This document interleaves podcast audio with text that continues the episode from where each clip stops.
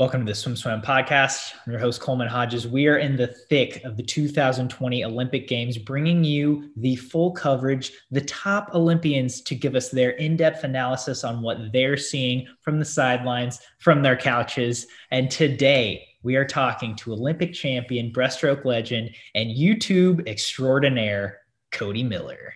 Man, you you have gotten really good at these intros. You're making me sound way cooler than I feel right now.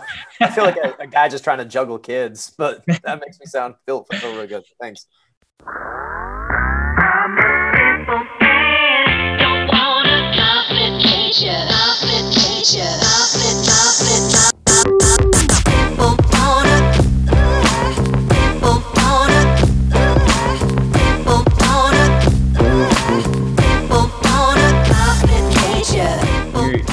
Juggling kid stuff. You're you're getting ready for ISL, and uh, but but but we're not talking about any of that today. We're talking about these these Olympic Games because they have delivered.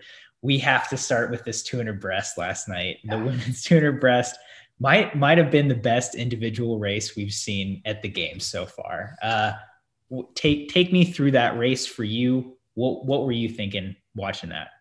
I think the top two races of the meet from a spectator standpoint was the, the men's 800 meter free. Uh that was i mean that was insane. His last 50 that was wild. Uh yeah, yeah congrats to him. That was huge. But the women's super like i barely slept last night. So for those listening we're recording this the, the next morning. And uh i was so i've had a hard time sleeping this week anyway. But like last night i was so riled up that i mean you know, there's a few things like I look at like I, I obviously I train with Lilly and Annie. They're like two of my closest friends. They're like family to me, and they swim the race so so differently. Um, and Lilly has been noticeably off, and her stroke's been a little off, and she's been struggling.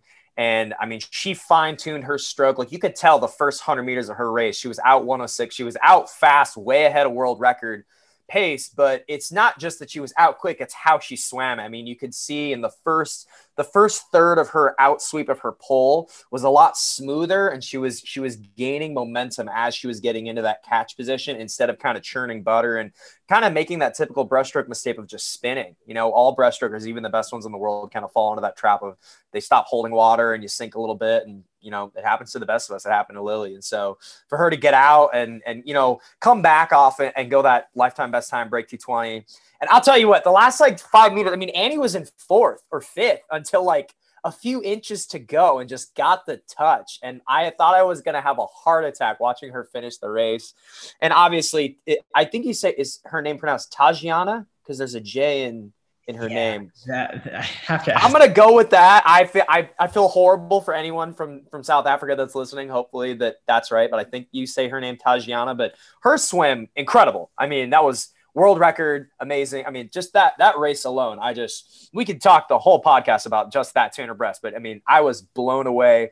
It was exciting. It was fun, obviously for me because I'm super close to two of those girls. But that race delivered, um, and that was one of the few races where I think we've seen the effects of having finals and prelims a bit because we've seen a lot. I think we'll we'll see the. You guys will do the analytics after the games are over, I'm sure.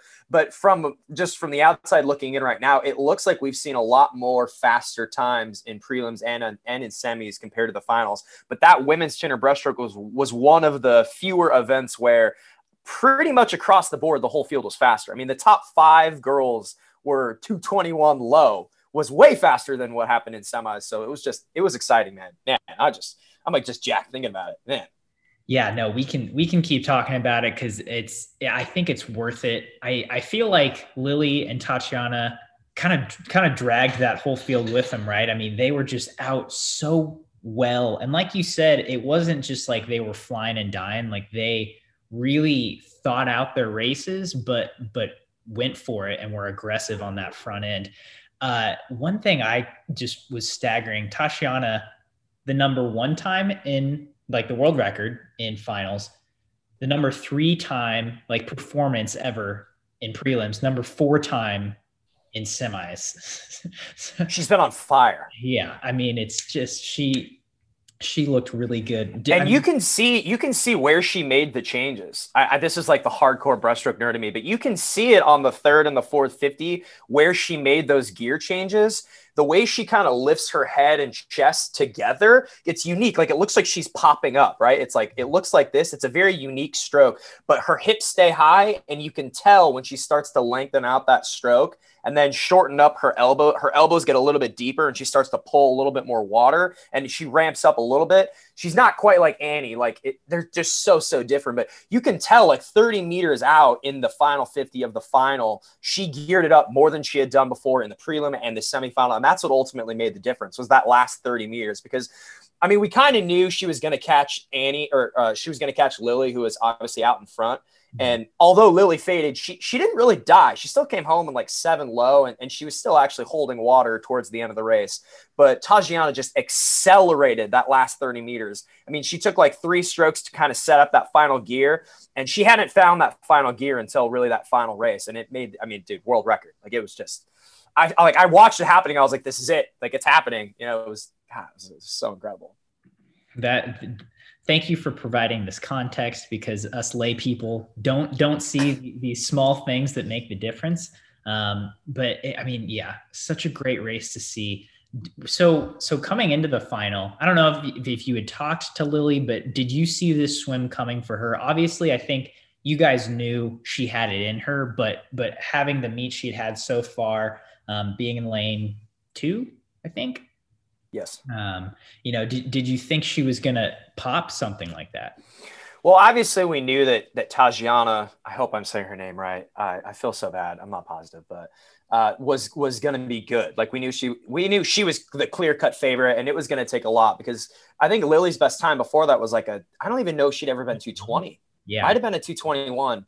Um, and so I, I knew I had talked to her quite a bit and I knew she was going to take it out. Like I, I knew she in Lilly King fashion was going to put it on the line, but I'll be honest with you. I did not know she had that in her right now. I, I mean, I always knew she was capable of going 220. She's just that good. But even, even Lilly, who I consider to be one of the goats, I mean, she was, she was rattled, man. She had a poor performance and we're not going to you know, pity her too much. She won an Olympic bronze medal. Like things are, she's doing okay. You know what I mean? She still won a medal, um, but she was she was off by quite a bit, and you could see it. And and she was, uh, I, I talked to her a bit, and she was obviously a little bit upset with with how it went. But at the same time, you know, she's older now, she's more mature, and she fully recognizes how awesome it was for Lydia to win that race because that was her five years ago. She was this young up and comer, never been to a major international swim before, the first Olympics, all that. I mean, she's been in that position before, so she she understands it, she gets it.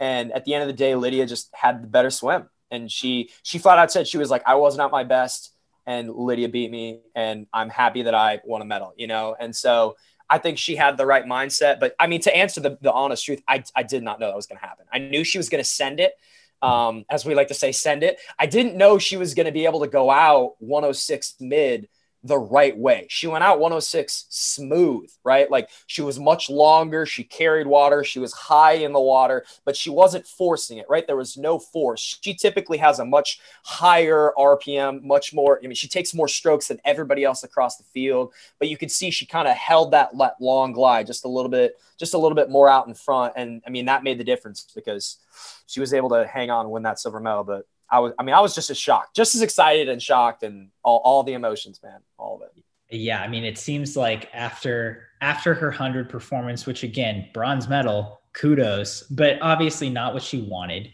Um, you know, off her best time. Uh, but after that performance, having having a swim like that, it's like it's who cares what medal you get? Like, dude, how you know being able to put together such such a masterful masterful race for her. Um, and then you had Annie, who at the hundred was was like, I was like, okay, I know she like can come home, but this is this is a lot of ground. close. Yeah, she was cutting it way too close. I thought. I thought like before the race started that Annie was going to be closer to the field at the 100 mark. Mm-hmm. Um, and that was also me not expecting Lilly to be able to go out in 106. So I knew, like I said, knew she was going to send it. And and I mean, both South African girls were out quick too. And I mean, Annie borderline negative splits her race. Like she is such a back half pony. It's kind of crazy. But I mean, her last like 10 meters, she just surged and barely got, I mean, just she got the touch, right? She had the magic fingers at the right time when it counted. And that was extremely exciting, especially after. I mean, I was basically weeping in that pre roll, you know, before the race started when they were showing the relationship between Annie and Lilly and kind of what they've been through together and how their friendship has blossomed and how Lilly was there for Annie when her dad passed away just a couple months ago. And and uh, for them to ultimately stand on the podium together, it's one of my favorite Olympic moments of all time. Like I was, I mean, pretty much crying just like the whole time. One of the reasons I was too jacked up to fall asleep last night. Um, but I, I, I thought she was definitely a favorite to win a medal. But I mean, anybody, I, I hate this. Anyone who armchair quarterback too hard is like, oh, I knew, I knew she was going to do great. I knew she was going to win. Like, you never, you don't, you just don't. Even though a lot of the races have shaped up about the way we might have expected, and some not, you just, you don't know. Like, when the chips are down and the lights are on and everyone is standing on the blocks, you don't know. Because, you know, one of my not to go off on a tangent here, but one of my favorite Olympic moments so far was Caleb winning the hundred free, and just the joy and relief and sadness, like all of the emotions swirled up into this one moment where he just basically starts crying because, I mean, for years people have saying, "Oh, Caleb's to win. No way Caleb loses. No way Caleb loses. He's the best sprinter on the planet. He's the best freestyler on the planet." And guess what? There's a lot of other really good guys, and Kyle Chalmers was coming home. And so you I don't care what anybody says, you did not know he was going to win that race. And especially the last 15 meters when Chalmers was charging, you did not know, but it was exciting. And, and I love that. So I don't want to, you know, I don't want to be that guy that's like, you just, you know, that's why we watch. That's why we have the race. That's why it's, that's why it's fun. That's why we have the race. And we've had some races where we thought we knew and we didn't. And like talk about a race delivering in that men's 100 freestyle.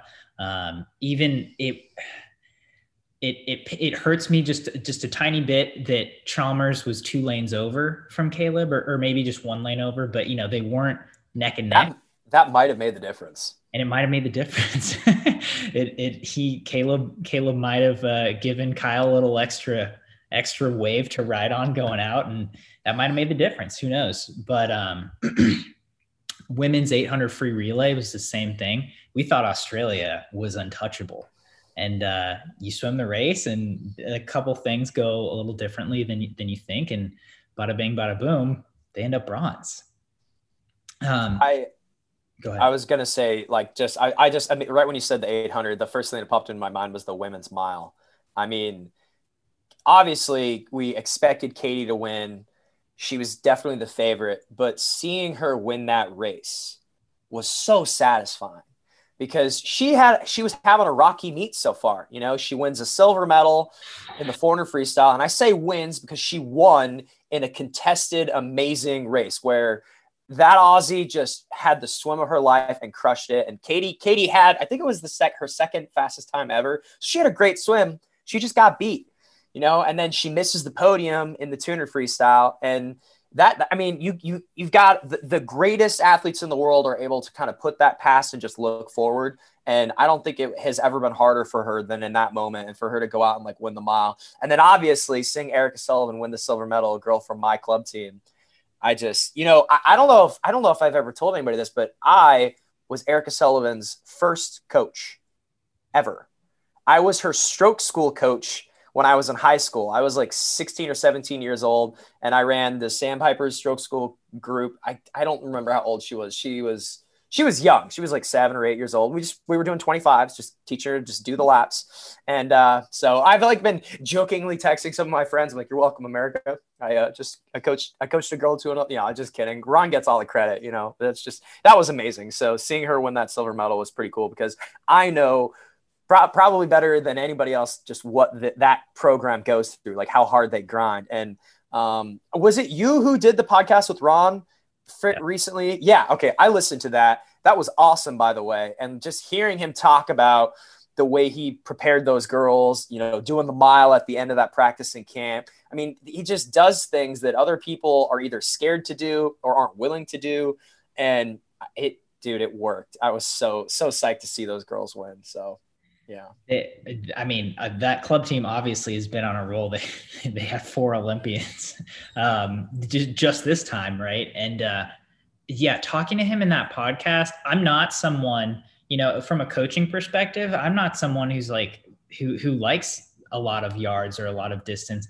After that podcast, I'm like, put put me in. I'm I'm training for the mile, like because it's so he everything he does is so thought out and so methodical, and he it's not just like he's like, well, we're doing 3100s today because we're gonna get tougher. He's like, yes. no, we're doing 3100s today because there's a reason we do this and because this is the zone we need to hit and this is what we're trying to go for and this is how it's going to make us better in the race at the end yeah he's one of i mean not one of the few because but he's probably one of the best coaches that can point to something that to someone who doesn't know anything about distance training would think why would you do this this is just absurd but he can tell you why you're doing it and and more importantly he can convince the athlete why they need to do it and what they need to do. And he did that with me. I mean, he said on the podcast, like in high school, he had me, you know, we we found out that right about 65, right about 6,500 a week. And that's where I was capped. Like anything more than that. And my stroke started to fall apart and I couldn't finish the week.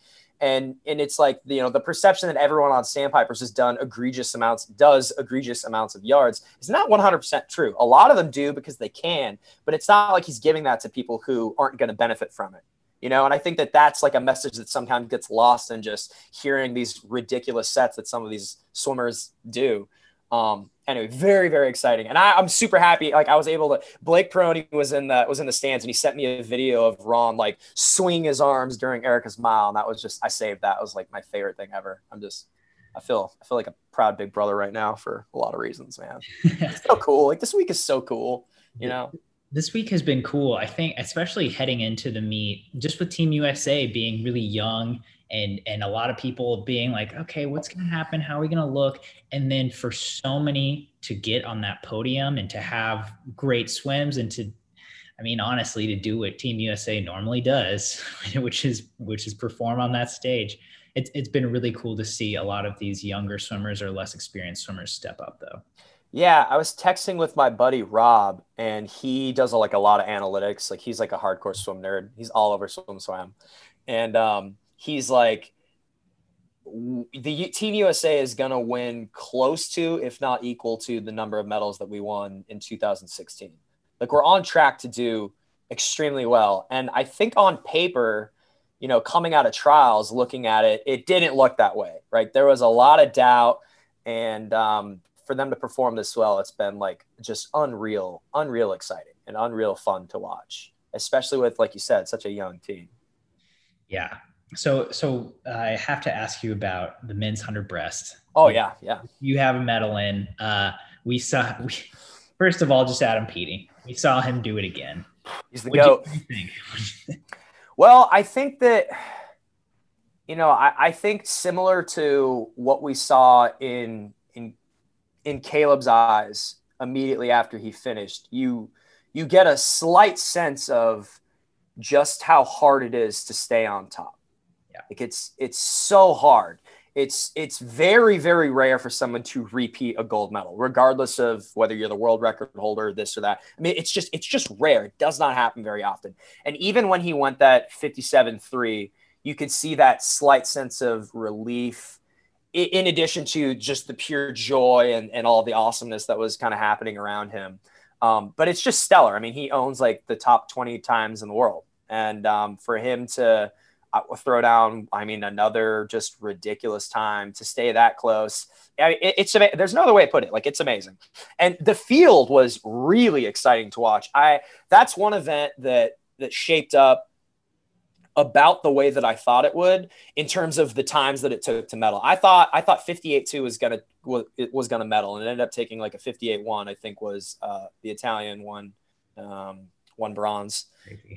yeah, yeah. I mean, well, just looking at it, you, we had like four or five guys that were 58 lows. So that I mean that it, that kind of shaped up the way we kind of thought it would be. We weren't positive, but obviously Arno was like the favorite to win the silver, yeah. um, being the only other guy to go 57. I love his stroke um, he's going to be just a disgusting short course. I mean, he already is, but um, you know, it was. I would have loved to see Michael Andrew kind of get his hand on the wall, but you know, it just it wasn't his time in that moment, and and that's okay. He's you know, as as we're recording this, he's got more races to swim, and you know, I think he can definitely bounce back. But um, that was, you know, that's my that's one of my events. Like that's one of my favorite events, and it was It was very, very exciting to watch, um, especially seeing how many guys take it out 27 low, you know, 27 3 or faster.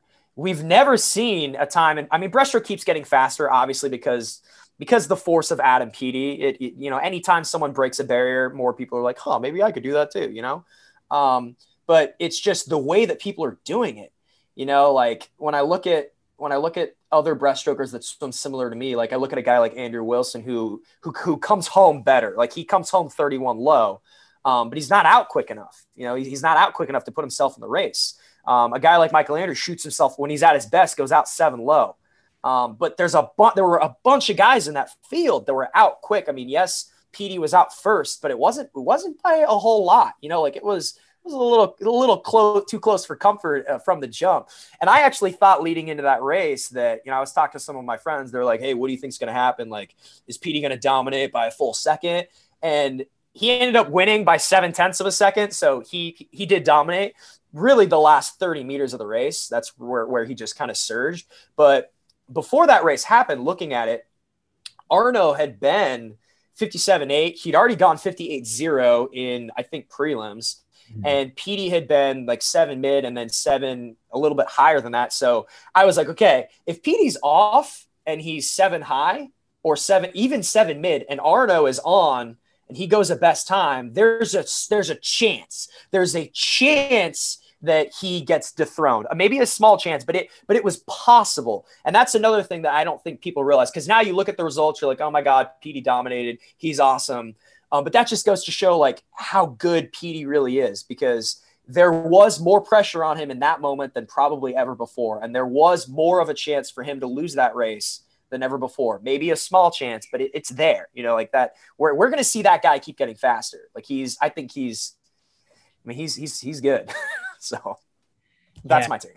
yeah, n- totally. And that's we've seen a lot of of dominant athletes look touchable at this meet whether they whether they have maintained their dominance or or not but it's like Adam Peaty, Katie Ledecky, the the, uh, the Australian women in the 4 by 2 um the, Lilly King it's like th- these athletes who've been undefeated for years, years and years who've been at the top of their game and just like no one can beat them.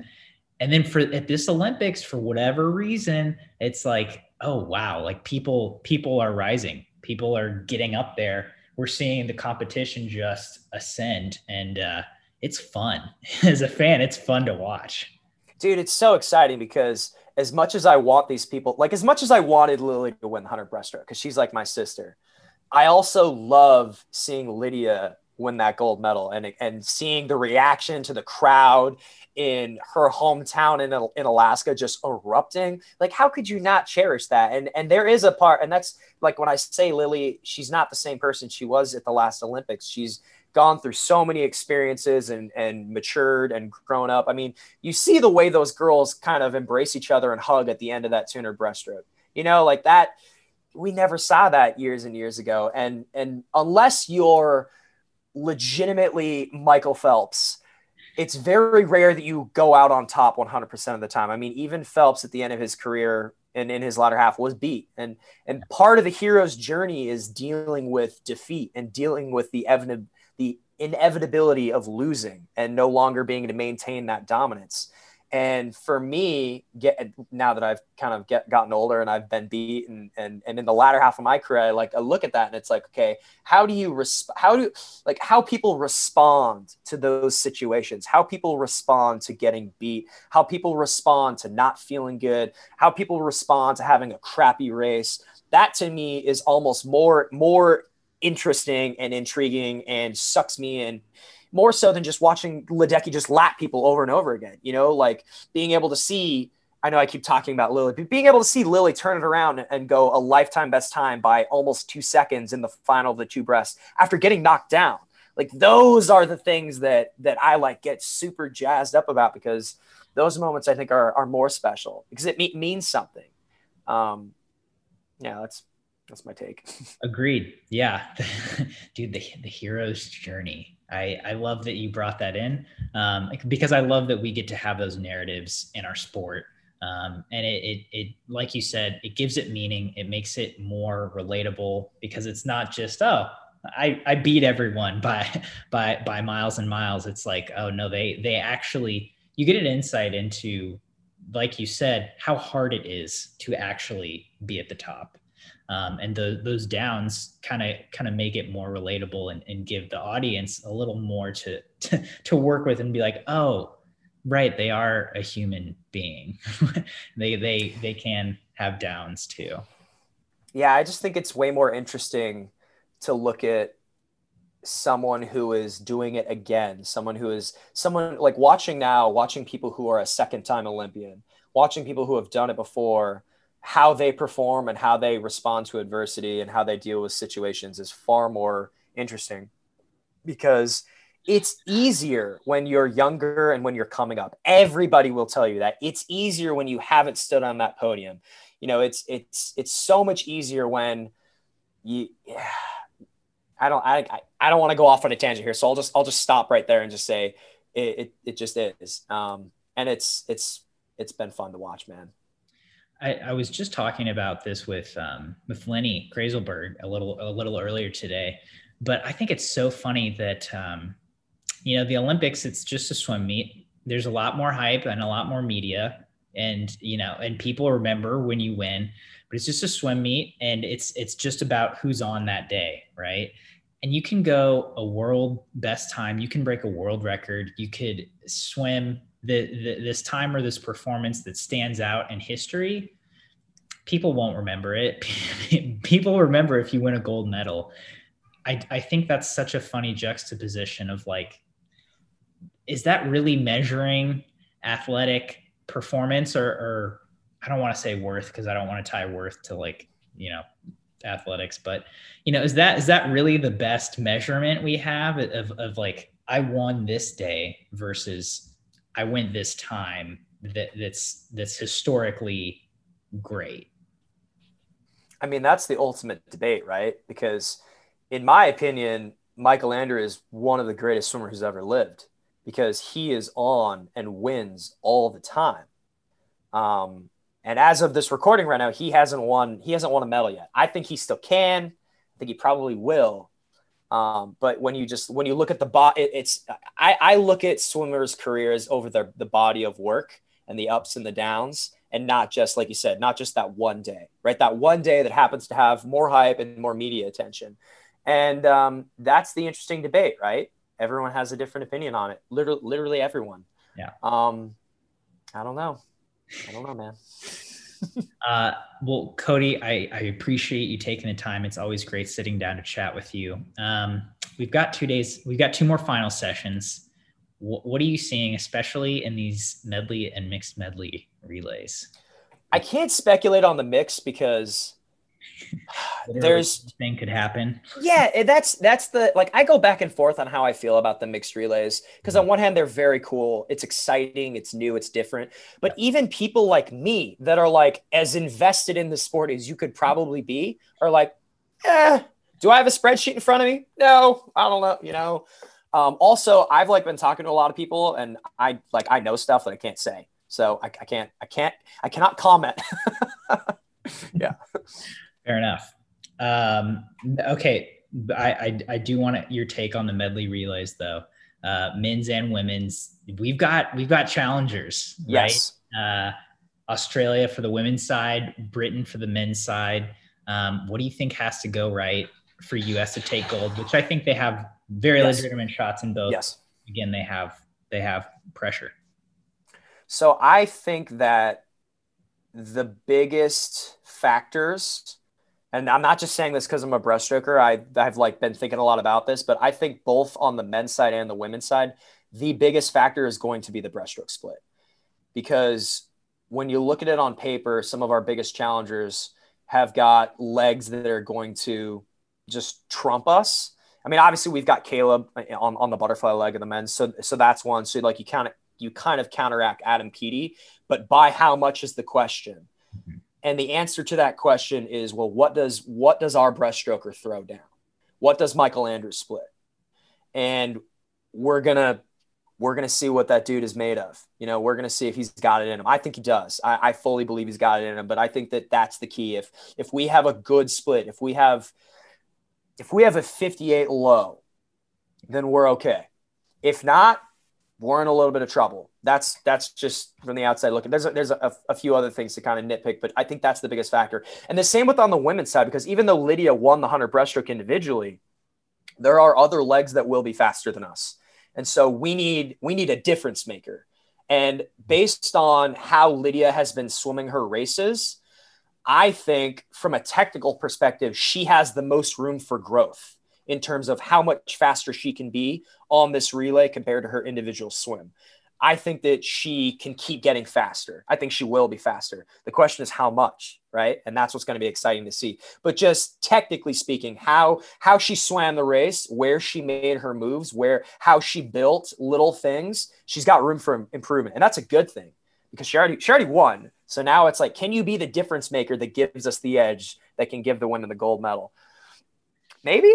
I hope. Fingers crossed, guys. we hope. We hope. Yeah. Uh, yeah, Cody, it's always great talking to you. I really appreciate you taking the time. Any any parting thoughts before we sign off? You know, I have like avoided social media so much the past I mean, really like the past six months, just staying off it just for like my own mental health sake, just to like avoid what people say about me and stuff but I just think that you know there's a lot of there's a lot of mud throwing going on, and there's a lot of positivity too. I don't just want to focus on that, but there's there's a lot of slinging mud at athletes for maybe not performing the way you want them to. Um, but I just want to just send the message that hey, like all these people are human and they're all doing their best at all times, and you just need to realize that like you're not in their shoes. Like you, unless you have been there before and you've stood behind those blocks and you've been in their position, the odds are you do not know what they're going through. You don't know what they're experiencing. And they're all trying their best. And I think that that's like my parting message to everybody is just just accept that, you know, the spirit of the Olympics is just we're all doing our best and fingers crossed. And that when the chips are down, we'll just we're going to see where the dice lay. And then we can celebrate it, we can talk about it, but we just we need to be kind about it. That's that's my my opinion. So be, just be nice. Everybody just just be nice.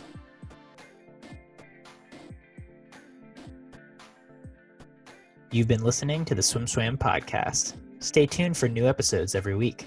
You can take SwimSwam podcast on the go by subscribing on your favorite podcast platform. Look for links in the description below and be sure to subscribe to our YouTube channel for more videos as well.